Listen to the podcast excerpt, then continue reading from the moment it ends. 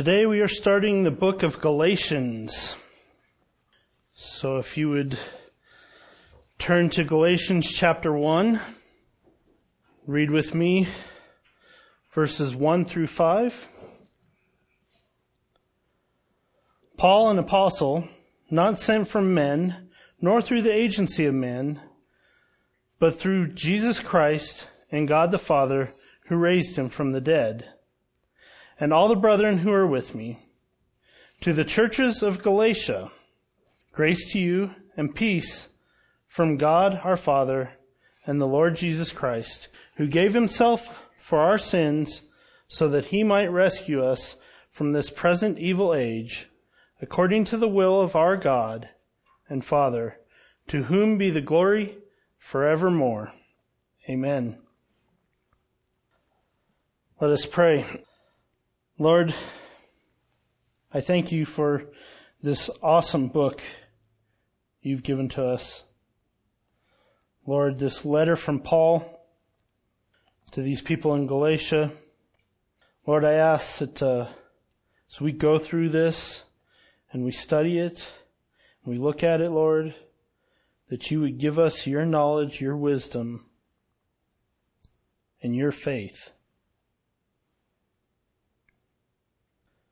Lord, I thank you for the work you've done in all of us. Lord, I ask that we would have your eyes in seeing this, and we'd have your ears to hear this.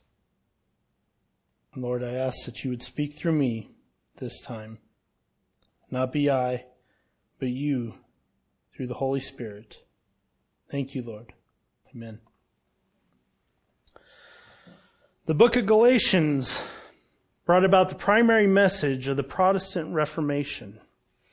It's known as the battle cry of the Reformation, and has been called the Magna Carta of the early church. In 1517, Martin Luther, a Catholic monk who was forefront of the Reformation movement, found the letter of Galatians, and that the letter resonated with him, because he felt trapped in the Catholic works-based system that says that if you are good enough and you follow all of the ceremonies put forth by the church, and that you confess to the priests, that you could earn yourself into the good graces of Christ, and in turn be accepted into heaven.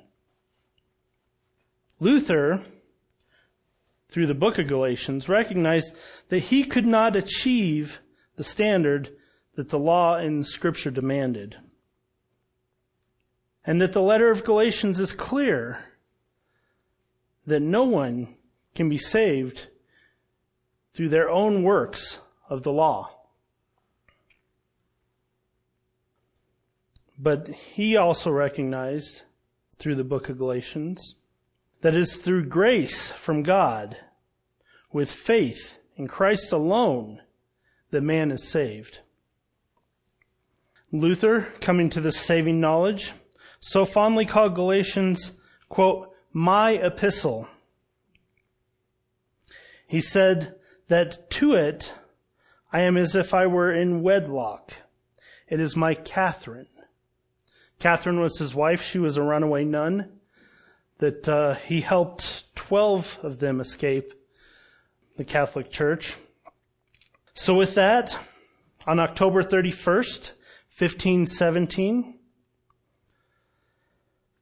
Martin Luther wrote 95 theses and nailed them to the door of the castle church in Wittenberg, Germany, which signified the beginning of the Protestant Reformation. So we see Galatians is called an epistle. If anybody doesn't know what an epistle is, it's just a fancy word for a letter, a written letter. Today when we write a letter, we tend to sign our name at the end. But with technology and such as email, we can see immediately who is writing to us. And that's the same with this here.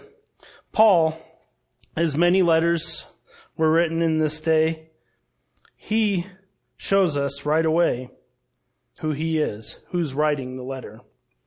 And it is none other than the Apostle Paul. He shows this here in the first verse. He also makes mention that he is writing it. Chapter 6, verse 11, he says, "See with what large letters I am writing to you with my own hand." So he not only identified himself as the writer, but he also says that he is writing it, which is something to note because many times Paul had dictated letters. So someone else wrote it for him, and he would put it out, and many times he would sign it at the end. But he himself, it's indicated that he is writing this letter. So if you are saved today, we have Paul to thank. Because Paul is the apostle to the Gentiles. And unless you are a Jew, you are a Gentile. In this book, in this letter, Paul gives us a glimpse of his past. Chapter 1, verses 13 through 16, he says, "For you have heard of my former manner in life of Judaism, how I used to persecute the church of God beyond measure and tried to destroy it. And I was advancing in Judaism beyond many of my contemporaries among my countrymen, being more extremely zealous for my ancestral traditions. But when God, who had set me apart even from my mother's womb, and called me through his grace, was pleased to reveal his Son to me, so that I might preach him among the Gentiles, I did not immediately consult with flesh and blood. God in his grace and mercy saved Paul." Paul says that he had a former life in Judaism, and he persecuted the church of God beyond measure. He tried to destroy it.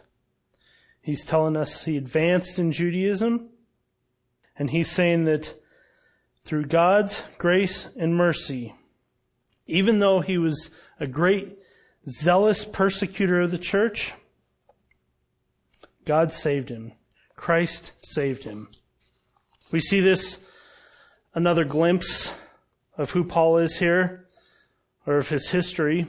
In verses, same chapter, chapter 1, verses 22 and 23, he said, "I was still unknown by sight to the churches of Judea, which were in Christ, but only they kept hearing, 'He who once persecuted us is now preaching the faith which he once tried to destroy.'" Paul refers to himself as someone who used to destroy the church. He tried to destroy the church. He persecuted Christians. He tried to destroy the church. We can look at Paul and see that he was a Pharisee of the Pharisees. We find his credentials in Philippians 3, 5 and 6. He says he was circumcised the eighth day. That was according to Jewish law. All males are to be circumcised the eighth day, of the nation of Israel, of the tribe of Benjamin. Benjamin was one of the most revered tribes of the nation of Israel. A Hebrew of Hebrews. As to the law, a Pharisee. He was a Pharisee. And he had zeal. He says, as to zeal, a persecutor of the church. He persecuted the church with great zeal. As to righteousness, which is in the law, he was found blameless. Nobody could pin any blame on Paul with his keeping of the external law.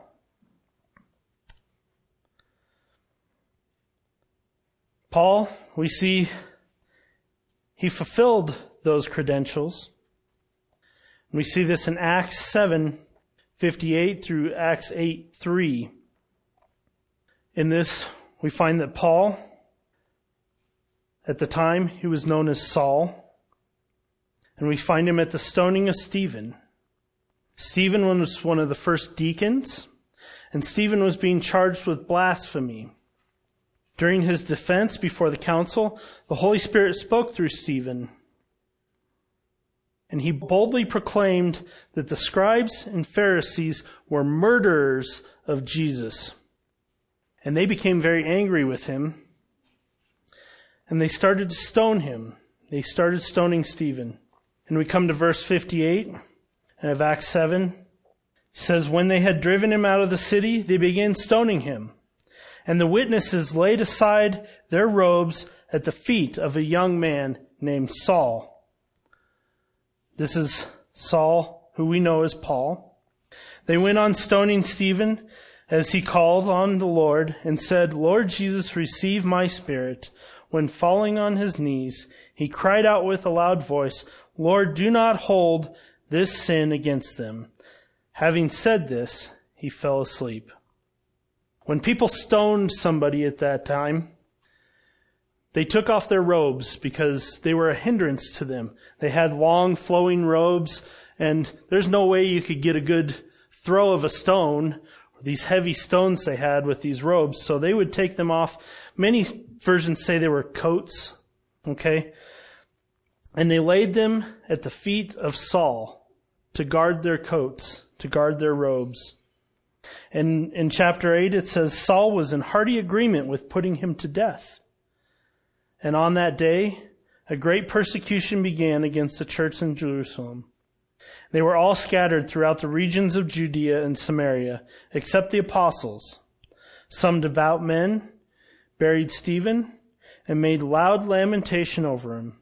But Saul began ravaging the church, entering house after house and dragging off men and women. He would put them in prison. Saul thought he was justified in doing this to the people of God, to God's true people, the Christians, because he believed he was doing this in God's name. Anything, he was so zealous that anything that he viewed as threatening God and the Mosaic Law was to be ended, and he felt justified in doing so. And in Acts chapter 9, we see that Saul was still persecuting the church. He went to the high priest and received letters in which we would say these are equivalent to arrest warrants in this day, so that he could go to Damascus and arrest Christians and bring them back to stand trial in Jerusalem. However, Acts 9:3-19, Saul was on the road to Damascus, and he was blinded and saved by Christ himself. This was confirmed by those who were traveling with him. They all heard the voice. And then God in a vision brings us another witness to this. That is Ananias.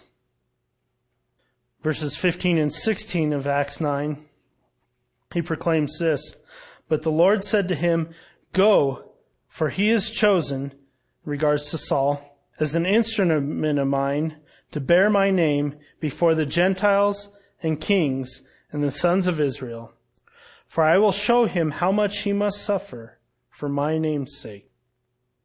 So Jesus goes to Ananias in a vision and says, Saul is going to be bearing my name before the Gentiles and the kings and the sons of Israel. Ananias was kind of reluctant. That's why he had to give him a vision, because he said, Isn't this the same guy who's killing all of us? Isn't this the same guy who's arresting us, taking us to jail? And then we see in Acts 9:21 a mirroring of Galatians 1:22 and 23 about Saul. This is coming from the disciples in Damascus.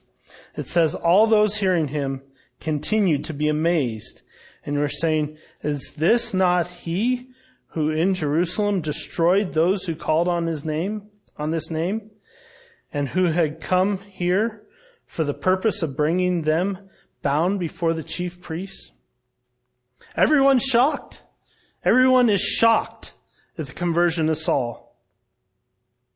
This man Saul, He was murdering Christians. He was arresting them, taking them to Jerusalem to stand trial for blasphemy. And now all of a sudden he's saved.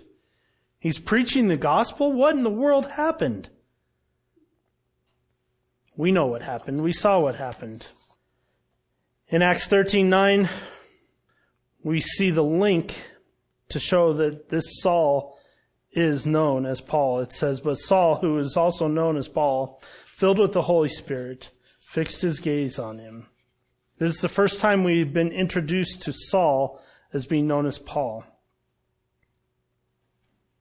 One of the most convincing things that I've seen, though, of Paul's conversion and his personal instruction directly from Christ is what we just looked at today. 1 Corinthians 11:23 through 26, Paul's description of the Lord's table. He proclaims in verse 23, "For I received from the Lord that which I also delivered to you." Paul, being of the Pharisees, he would have never been at the Passover feast with Jesus. There was no way he was in the same room with him. And when Jesus converted the Passover to his table, that says a lot. Because here, Paul did not know that. Yet he proclaims it, that he received it from the Lord. And he describes it in the exact manner that it was given. So now, we've looked at who is writing this letter. We've looked at his past. And we've looked at how he has been converted. We know he is a true man of God.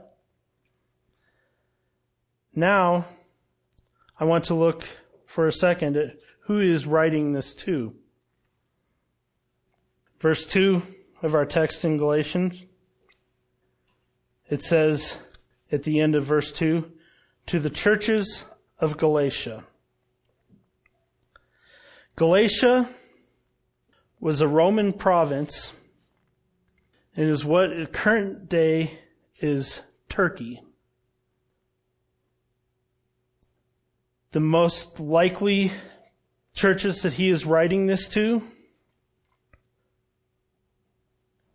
were the ones that he founded with Barnabas during his first missionary journey, the cities of Antioch, Iconium, Lystra, and Derbe. This can be found in Acts 13 and 14. We're not going to read that. These people were Celtic people. They were Gentiles. The reason this was called Galatia was because these were people called the Gauls that migrated into this region. They came from Central Asia Minor. Modern-day continental Europe is where they came from. They came into Central Asia Minor, I'm sorry. They came from around the countries of France, Switzerland, Germany, maybe a little bit of Italy, and the Netherlands. Thus, the Gauls came into the region of Galatia. The primary message of the book of Galatians is freedom in Christ, which encompasses freedom from sin, freedom from the works of the law, and freedom from self. Galatians 5:1 says, "It is for freedom that Christ set us free. Therefore keep standing firm and do not be subject again to a yoke of slavery." It's freedom that Christ set us free. 5:13 says, "For you were called to freedom, brethren. Only do not turn your freedom into an opportunity for the flesh, but through love serve one another." We're given freedom. We're not to take this freedom and turn it into sin. We're not to turn it into an opportunity for the flesh. We are to take this freedom in Christ Jesus that we've been given to serve the Lord. We are being given freedom from sin, Galatians 2:17. But if while seeking to be justified in Christ, we ourselves have also been found sinners, is Christ then a minister of sin? May it never be. Christ is not a minister of sin. We are not to act in this manner. We're not to act in a sinful manner. Yes, we all sin. There's no getting around that. But we're not to intentionally go acting in sin just because we have freedom in Christ. The freedom of Christ is freedom from sin. It is said we are a slave to Christ, no longer a slave to sin. Therefore, we have been given freedom from sin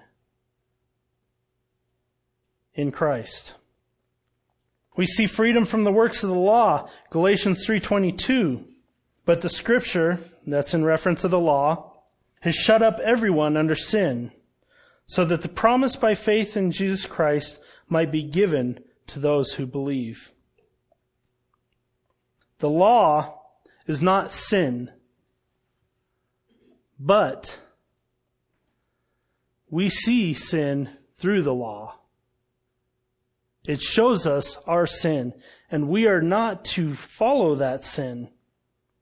And when you are enslaved to the law, you try so hard not to sin, but in and of yourself, you can't follow that law. Therefore, you sin. But the freedom in Christ takes that from us. We are no longer bound to that. We see the freedom from self, because in Christ, we die to self. Galatians 2:20, I have been crucified with Christ, and it is no longer I who live, but Christ lives in me. And the life which I now live in the flesh, I live by faith in the Son of God who loved me and gave himself up for me. We were crucified with Christ. We went through this morning. Jesus Christ was crucified for our sins. We cannot do it in and of ourselves, and Christ took that from us. He took those sins, he crucified them, and he got rid of them. So now in the flesh, we live by faith. And that's faith that God has given us. It's not faith in and of ourselves. And it's said that it's faith in the Son of God who loved me and gave himself for me. Paul has such great, great, rich theology in this book. And this is the way we are to live. But the question that I had when I was reading this was, why is Paul writing to these people? What's the reason for his writing these things to these people? Okay? It's because there was a major problem in the church in Galatia. Most places where Paul established a church, or the churches in Galatia, I should say. But most places where Paul established a church, as soon as he would leave, false teachers would come in. They would come in, they would pervert the gospel amongst the people, they would bring in their little nuances, and they would say, oh, well, you know, yeah, Paul gave you this, but we've got a little something here that'll really make that better, that we can give to you. That's why he left Timothy in Ephesus. That's why he left Titus in Crete. Because false teachers were coming in. They were trying to convince the people that there was more to salvation than Christ alone, than the faith of living in Christ alone. This not only happened to Paul. There's a whole book of the Bible devoted to false teachers. That's the book of Jude. It's a very short book, little book. But Peter and John also addressed false teachers in their epistles. and other books such as Hebrews address the same. The majority of the letters that Paul wrote also addressed false teachers and false teaching in the church. Bad behavior, false teaching, the things that people thought they had liberty to do in Christ. And that Paul told us here, no, you don't. Christ is not of sin. The law is not of sin. So we see in the church in Galatia, the same had gone on here. There were people called Judaizers that came into the church. These were Jews who claimed to be Christians, and they had come in, and they convinced these Gentiles that they truly could not be saved unless they were circumcised, and they followed the Mosaic Law and its traditions and ceremonies. And Paul describes these people in Galatians 2:4. He says, "But it was because of the false brethren secretly brought in, who had sneaked in to spy out our liberty, which we have in Christ Jesus, in order to bring us into bondage." The phrase seen here is a military phrase. It speaks of these quote-unquote brethren as traitors and spies. Today, we would think of Benedict Arnold. They sneaked in order to bring the people into bondage and to add to the gospel. So what was their motivation? We see motivation in Galatians 4:17. They eagerly seek you, not commendably, but they wish to shut you out so that you will seek them. They were seeking the accolades of men, that we could bring something better to you, and you would praise us for that. Galatians 6:12 and 13, it says, "Those who desire to make a good showing in the flesh try to compel you to be circumcised, simply so that they will not be persecuted for the cross of Christ. For those who are circumcised do not even keep the law themselves, but they desire to have you circumcised, so that they may boast in your flesh." These Judaizers want these people, these Gentiles, to seek them.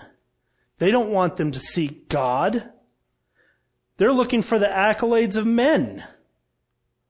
They want these people to seek them out to learn how to follow the Jewish law, something that these Gentiles knew nothing about. They'd never been born Jews. They'd never followed the Jewish laws. They didn't know any of that. They were pagans. They had multiple gods. They had their own gods. They had a system that they worshiped before they knew Christ. But these Judaizers were also trying to convince them that there was persecution coming from the Jewish church. And there was persecution coming from the Jews. But this persecution could be alleviated if they became circumcised. That they could alleviate that. We see that. It says, "They try to compel you to be circumcised simply so that they will not be persecuted for the cross of Christ." So that they're saying, we can alleviate some of this persecution. Just get circumcised. And in turn, it says here, so that they may boast in your flesh. They want to be the ones who bring peace between them and the Jews, so that they can boast about it, so they can say, we took these people here and we made them kind of fit you guys over here, so you guys can kind of calm down. They're not doing anything different than you guys are, than you Jews are, and you don't need to be persecuting them anymore. They want the accolades for that. They want to be recognized that they brought peace between the two. And Paul is furious. He's furious about this because they're accepting this false doctrine into the church. Galatians 1:6, he makes a statement, "I'm amazed that you are so quickly deserting him who called you by the grace of Christ for a different gospel." That's a scathing statement. He calls them foolish. He says, "You foolish Galatians, who has bewitched you, before whose eyes Jesus Christ was publicly portrayed as crucified? This is the only thing I want to find out from you. Did you receive the Spirit by the works of the law or by hearing with faith? Are you so foolish, having begun by the Spirit? Are you now being perfected by the flesh?" Paul's not happy. He is not happy here. He's trying to sit there and say, why in the world? I gave you Jesus, and that is what you need. Why are you trying to follow these things that these people have brought in? Why are you trying to follow the law? Don't you know? Didn't you realize? You had faith in the hearing. Isn't that what I brought you? We see another scourging, Galatians 5:7-10. You were running well. Who hindered you from obeying the truth? This persuasion did not come from him who calls you. A little leaven leavens the whole lump of dough. I have confidence in you, in the Lord, that you will adopt no other view, but the one who is disturbing you will bear his judgment, whoever he is. He's proclaiming judgment on these people. These people who brought a false gospel, saying that they have to follow the law to truly be saved. Paul even gives this gruesome statement in chapter 5, verse 12. I wish that those who are troubling you would even mutilate themselves. You know what he's saying there? He says that those coming in telling you that you as adults must be circumcised, he's saying, I wish they'd cut theirs off. That's a pretty crass statement, if you ask me. That sounds really happy. Sounds like Paul's really happy there. So Paul starts this letter on the defensive. He starts with his name. He gives a defensive description of his authority as an apostle of Christ. And the first two chapters are Paul defending that authority. He's defending that authority in the first two chapters. Chapters 3 and 4 of this book is a contrast between the law and faith in Christ. And chapters 5 and 6 is instruction to those to live by faith and not the works of the law, to walk in the freedom of Christ. And he closes the letter of Galatians with this. He musters enough love to say, the grace of our Lord Jesus Christ be with your spirit, brethren. Amen.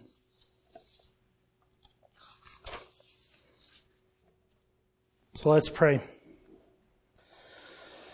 Father, I thank you for this day. Lord, I thank you that you have given us this book, Lord. God, that we could look and see the way we are to live. We are to live in Christ, in faith, not of the law, not of our works. Lord, that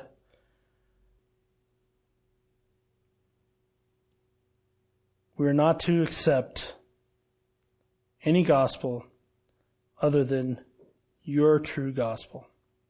Thank you for the Apostle Paul. Thank you for this letter he wrote so that we could see and know and hear. Thank you, Lord.